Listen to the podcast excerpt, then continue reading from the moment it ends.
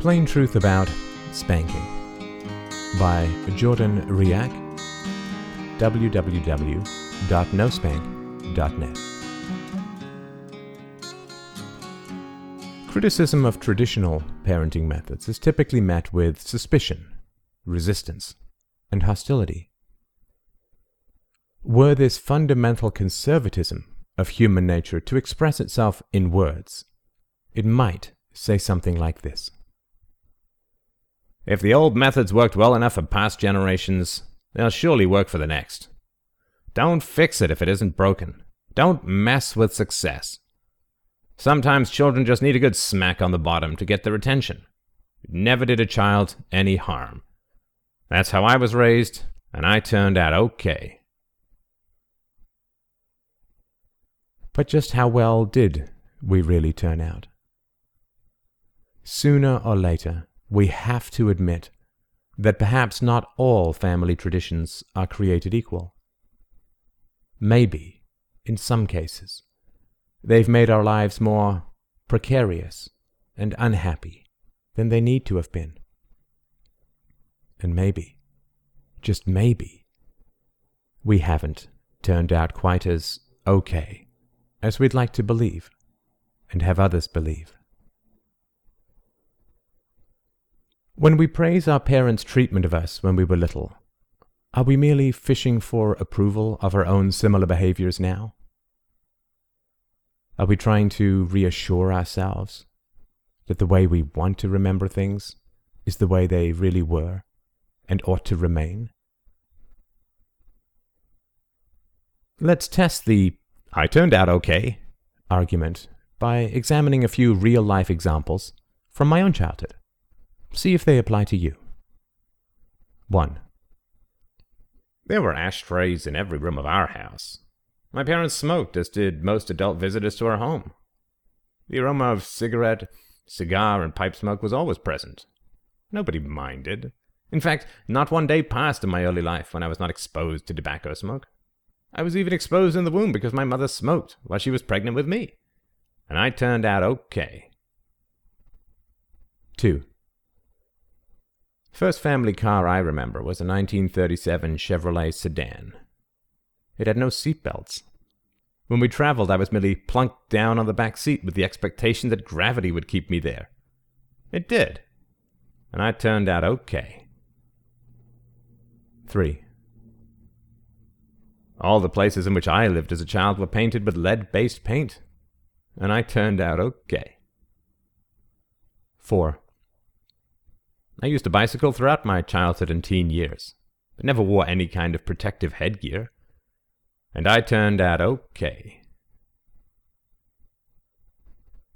Was my family wise or just lucky? Today we don't do those things anymore. We don't take such risks, and we don't expose our children to such risks.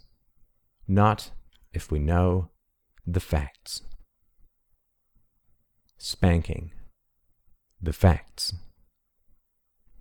The lasting effect. Current research in the fields of mental health and child development supports the theory that acts of violence against a child, no matter how brief or how mild, are like exposing the child to a toxin. Repeated exposure has a cumulative and enduring effect. To some extent, we can demonstrate this from personal experience. Most of us would have to admit that the most vivid and unpleasant childhood memories are those of being mistreated by our parents. Some people find the memory of such events so disturbing that they pretend that they were trivial, even funny. You'll notice them smiling as they describe how they were punished. It is shame not pleasure, that makes them smile. As a protection against present pain, they disguise the memory of past feelings. Some parents, eager to justify their behavior, will argue, You have a duty to grab a child who is about to do something dangerous, to touch the hot stove or run into a busy street, and deliver a good smack, so that your warnings about life's dangers will be remembered. Were that argument valid, spankings would become increasingly infrequent as children learned their lessons. But that's not what usually happens. Spankings tend to escalate in frequency and severity, and spanked children tend to behave worse. In fact, being spanked throws children into a state of powerful confusion, making it difficult for them to learn the lessons adults claim they are trying to teach. Parents who deliver the so called good smack are not teaching their children that hot stoves and busy streets are dangerous. They're teaching them that the grown ups upon whom they depend are dangerous. That's a bad lesson. Lost trust. Survival is the newborn infant's overriding concern. Fear of falling and of loud noises, like the need to suckle, are not learned responses. They come ready made and fully functioning at birth. And beginning immediately after birth, the sound of the mother's voice, the warmth and gentleness of her touch, the scent of her body, the taste of her milk, these key experiences inform the infant of its world and set the stage for all that follows. Trust is crucial and must be established early. Tragically for many, it is destroyed early. Neglect, rough handling, threats, shouts, and associated harsh treatment, including spanking, all of which begin earlier in children's lives than anyone wants to admit, are the principal agents of that destruction. Over the years, I've compiled a list of synonyms for spanking. That list continues to grow. I don't think there is another act with as many names for it in the English language. The reason for this seems clear to me. People who hit their children feel compelled to trivialize and minimize the act, even to the point of making it seem comical. To this end, they have created a special language for the subject, they improvise endlessly on that language, as if it were possible to sweeten violence toward children merely by inventing new, colorful, funny sounding names for it. Meanwhile, what's happening to the unseen internal life of the child? The spanked child, like one who is denied adequate food, warmth, or rest, is less able to regard the parent as a source of love and security. The parent child relationship is inevitably soured by this betrayal, and consequently, the child fails to mature and thrive in the best possible way. When trust between children and their closest caretakers is damaged, the children's ability to form trusting relationships with others is also damaged, and the effect may be lifelong. People who've been harmed this way tend to see all relationships as negotiations, as deals to be won or lost. They are always on guard. They see honesty and trustfulness in others as weaknesses to be exploited exactly as it was once done to them. They tend to see the world as an extension of their early home life, a dangerous environment in which the best protection against being a victim is to become a victimizer. Neglect and permissiveness. Defenders of spanking often argue that a caretaker's only choice is between spanking and doing nothing. That's a false choice. Permissiveness is as unwise and counterproductive as hitting. The wise caretaker establishes a safe environment with age appropriate boundaries and reasonable rules, models called for behaviors, and appeals to and cultivates the child's natural inclination towards imitation and cooperation. This method takes more skill and patience than hitting, but it works. It strengthens the bond of trust between parent and child, between teacher and learner, thus paving the way for the more challenging lessons ahead. spousal battery, and spanking. In the overwhelming majority of cases, husbands and wives whose relationships include violence are also violent toward their children. Such people surely were spanked when they were little and likely witnessed others being spanked.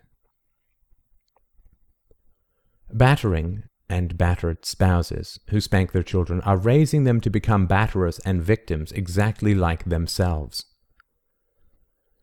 The children learn from the parents' example that the way to vent frustration, express disapproval, and assert authority is by hitting someone smaller and weaker than themselves. They see this principle demonstrated every time they witness their parents come to blows, as well as every time they are on the receiving end of violent punishments. They learn that once they are big enough and strong enough, they can control others by threatening or hurting them. They learn that it is okay for husbands and wives to mistreat each other, and for adults to mistreat children. When children whose personalities have been formed in violent households grow up and have children of their own, they find it very difficult to break free from the behaviors they have witnessed and experienced. The skills they apply to family life will be the poor ones they learn from their parents, and they are likely to perpetuate the cycle of abuse through their own innocent children. As spanking disappears from family life, other forms of domestic violence will also disappear. Escalation Physical injuries and the deaths of children caused by their caretakers often are the consequence of physical punishment. Perpetrators of even the most horrendous acts against children typically explain that the child's misbehavior called for punishment, and the outcome was unintended accidental is the child abuser's all weather alibi. Many infants and toddlers' deaths attributed to accidents, such as falling out of the crib, falling down the stairs, or accidentally drowning in the bathtub because the parent was distracted by a telephone call, would be reclassified as homicides if the truth were known. Sometimes the victim is blamed for his own misfortune. For example, he bruises easily, has soft bones, is accident prone. She brought it on herself, or wouldn't hold still. Some defenders of spanking caution that spanking, to be done correctly, must be done with deliberation and methodically. Never spank in anger, they say. The implicit message here is that it's quite all right to hurt another person, on condition that one does it calmly. Sadists enthusiastically endorse this formula. But it is highly unlikely that anyone being abused, child or adult, notices or cares about the abuser's frame of mind. Many spankers are habituated to the practice because it provides them with an instant outlet for their feelings of frustration and anger, not because they found it an effective way to improve a child's behavior. And because acts of violence by their very nature tend to escalate as they are indulged, there is no safe way to hit a child. Spanking and sexual molestation. Spanked children learn that their bodies are not their personal property. Spanking trains them that even their sexual areas are subject to the will of adults. The child who submits to a spanking on Monday is not likely to say no to a molester on Tuesday. It's time spankers realize that no matter what else they think they are accomplishing, they are setting children up to be easy prey for predators. Spanking the buttocks and sexual development. Medical science has long recognized and documented in great detail how being struck on the buttocks can stimulate sexual feelings. Children are especially susceptible. The tragic consequence for many children who've been punished by spanking is that they form a connection between pain, humiliation, and sexual arousal that endures for the rest of their lives. In Slaughter of the Innocents, David Bakan writes, quote, The buttocks are the locus for the induction of pain in a child. We are familiar with the argument that it is a safe locus for spanking. However, the anal region is also the major erotic region at precisely the time the child is likely to be beaten there. Thus, it is aptly chosen to achieve the result of deranged sexuality in adulthood. The pornography and prostitution industries do a thriving business catering to the needs of countless unfortunate individuals whose sexual development has been derailed by childhood spankings. If we put all other considerations aside. This should be reason enough to never spank a child. The physical dangers of hitting the buttocks. Located deep in the buttocks is the sciatic nerve, the largest nerve in the body. A severe blow to the buttocks, particularly with a blunt instrument, could cause bleeding in the muscles that surround that nerve possibly injuring it and causing impairment to the involved leg. In addition to nerve damage and soft tissue damage, a blow to the buttocks can cause injury to the tailbone, coccyx, or sacrum. It sends force waves upward through the spinal column, possibly causing disc compression or compression fractures of vertebral bones. Some people, in their attempt to justify battering children's buttocks, claim that God or nature intended that part of the anatomy for spanking. That claim is brazenly perverse. No part of the human body was made to be mistreated. Physical danger of hitting the hands. The child's hand is particularly vulnerable because its ligaments nerves, tendons, and blood vessels are close to the skin, which has no underlying protective tissue. Striking the hands of younger children is especially dangerous to the growth plates in the bones, which, if damaged, can cause deformity or impaired function. Striking a child's hand can also cause fractures, dislocations, and lead to premature osteoarthritis. Shaking. Being shaken can cause a child blindness, whiplash, brain damage, spinal cord injury, and even death. Spanking at home, performance at school. Perceptive teachers will tell you that the children who exhibit the most serious behavior problems at school also have the most troubled home environments. For many of these children, the battle zone, which is their home life, carries over into their school life. This sets them up for academic failure and dropout. In their attempt to erect a shield against what they see as a comfortless, hostile world, these children naturally seek the company of other children with similar problems. Street gangs evolve to fill the void left by failed home life and failed school life. We should not be surprised that many youngsters reject the adult world to the degree that they believe it has rejected them.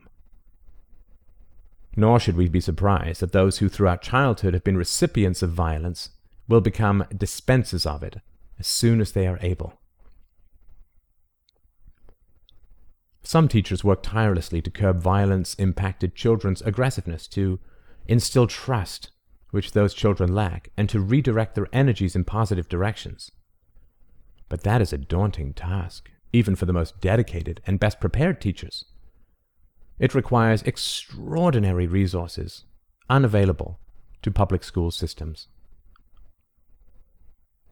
School dropout, addiction, and delinquency would cease to be major problems racking our nation if only it were possible to persuade parents and other caretakers to stop socializing children in ways likely to make them antisocial and or self-destructive. Spanking, smoking, drinking, and drugs. To be spanked is a degrading, humiliating experience. The spanked child absorbs not only the blows, but also the message they convey. You're worthless. I reject you. That message powerfully influences the child's developing personality. It instills self hatred. Sooner or later, every child is exposed to substances that promise instant relief from feelings of worthlessness and rejection. Everywhere, people can be seen medicating themselves in order to feel good. It's hard to convince a child who is suffering that something swallowed, inhaled, or injected cannot relieve the pain more than briefly, but will compound it by creating additional, serious problems. Spanking and criminal behavior. Everyone is familiar with the list of social maladies believed to be at the root of violent criminal behavior poverty, discrimination, family breakdown, narcotics, gangs, and easy access to deadly weapons. And it's clear that every item in the above list contributes to violence and crime. However, one key ingredient is rarely acknowledged spanking. In 1940, researchers Sheldon and Eleanor Glueck began their landmark study of delinquent and non delinquent boys. They discovered how certain early childhood influences cause children to develop antisocial, violent behaviors. They showed that the first signs of delinquency often appear in children as young as three, long before children come into contact with influences outside the home. The Gluecks showed that parents who fail to manage their children calmly, gently, and patiently, but instead rely on physical punishment, tend to produce aggressive, assaultive children. The more severe and the earlier the mistreatment, the worse the outcome. The Gluecks also found that the lowest incident of antisocial behavior is associated with children who are reared from infancy in attentive, supportive, non-violent families. The message here for all parents is a simple one. If you want to do everything within your power to prevent your child from one day joining the prison population, guide gently and patiently. Remove shaming, shouting, ignoring, threatening, insulting, bullying, and spanking from your parenting toolkit. Spanking and prejudice. Spanking fills children with anger and the urge to retaliate. But this urge is almost never directly acted upon. Even the most severely spanked children, as a general rule, will not strike back at those who have hurt them. Instead, they are likely to seek relief in fantasy, where they can safely vent their anger against make believe adversaries. Sometimes bullying and acts of cruelty against younger siblings or family pets serve this purpose. Much popular entertainment aimed at young audiences caters to this need. As children grow and come under the influence of prejudices within their community, their anger can be easily channeled towards scapegoated groups. Hate cults and extremist political factions and sects beckon to them with open arms, offering an opportunity to convert fantasy into reality. In every generation, more than a few seize that offer. Spanking and brain development. In early childhood, the brain develops faster than any other organ in the body. By age 5, the brain reaches about 90% of its adult weight, and by 7, it is fully grown. This makes early childhood a very sensitive and critical period in brain development. Stress caused by pain and fear of spanking can negatively affect the development and function of a child's brain. It is precisely during this period of great plasticity and vulnerability that many children are subjected to physical punishment. The effect can be a derailing of natural, healthy brain growth, resulting in lifelong and irreversible abnormalities. According to researcher Dr. Martin Teicher of McLean Hospital in Massachusetts, quote, we know that an animal exposed to stress and neglect in early life develops a brain that is wired to experience fear, anxiety, and stress. We think the same is true of people. From Child Abuse Changes the Developing Brain, Yahoo News, December 29th, 2000. In Teicher's article, The Neurobiology of Child Abuse, Scientific American, March 2002, he writes New brain imaging surveys and other experiments have shown that child abuse can cause permanent damage to the neurostructure and function of the developing brain itself. This grim result suggests that much more effort must be made to prevent childhood abuse and neglect before it does irrevocable harm to millions of young victims. Page 70. Society reaps what it sows in the way it nurtures children. Page 75. No responsible parent would deliberately jeopardize a child's normal brain development. Yet that is precisely what spankers unwittingly do. Spanking at school. The disciplinary hitting of students in the United States typically involves battering the buttocks with a flat stick or board called a paddle. At the time of this writing, the practice is legal in 21 states. It should be understood that paddling is not the only method for inflicting pain. Forced exercise and denial of use of the bathroom, for instance, are commonly used as forms of corporal punishment. But paddling, because it is specifically prescribed and so blatant, serves to overshadow, and thereby give cover to, less obvious forms of abusive treatment. Corporal punishment is deemed by its users and defenders as being in the children's best interest and essential to the smooth functioning of the school. Were that true, schools that are the most punitive would be the highest performing. Children who are routinely punished would be the best behaved and teachers' colleges would teach paddling. In fact, school systems with the highest rates of corporal punishment are the worst performing. Children who are the most punished are also the most troubled and difficult to manage, and there is not one accredited college in the United States that instructs future educators in the proper method for hitting children.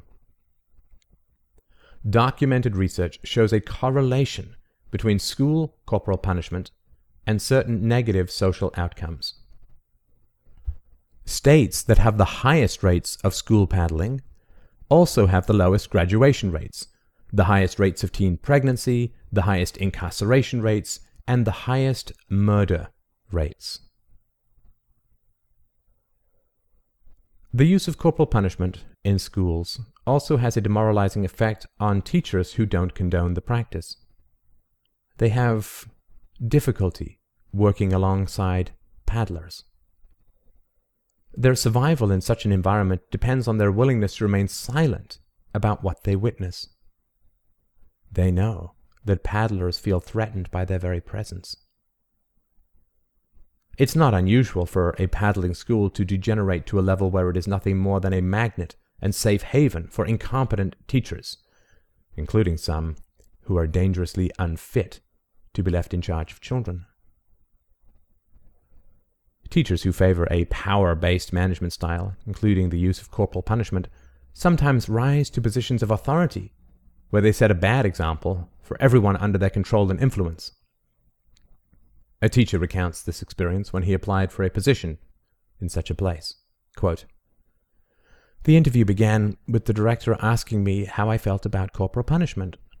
I told him that I disapproved of it and that I couldn't and wouldn't do it.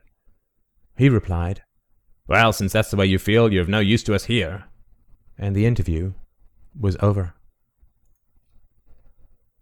School corporal punishment has disappeared nearly everywhere in the developed world. Not one country in Europe permits it, and abolition is spreading at a rapid pace among developing nations. Virtually nowhere is there any movement within governments or among educators to reverse this trend and return to the old ways. Only one country on record temporarily revoked its prohibition against hitting students Germany, during the Nazi era. Meanwhile, approximately one quarter of a million beatings are inflicted on students in schools of the United States every year. What should enlightened, responsible parents do about corporal punishment in their schools?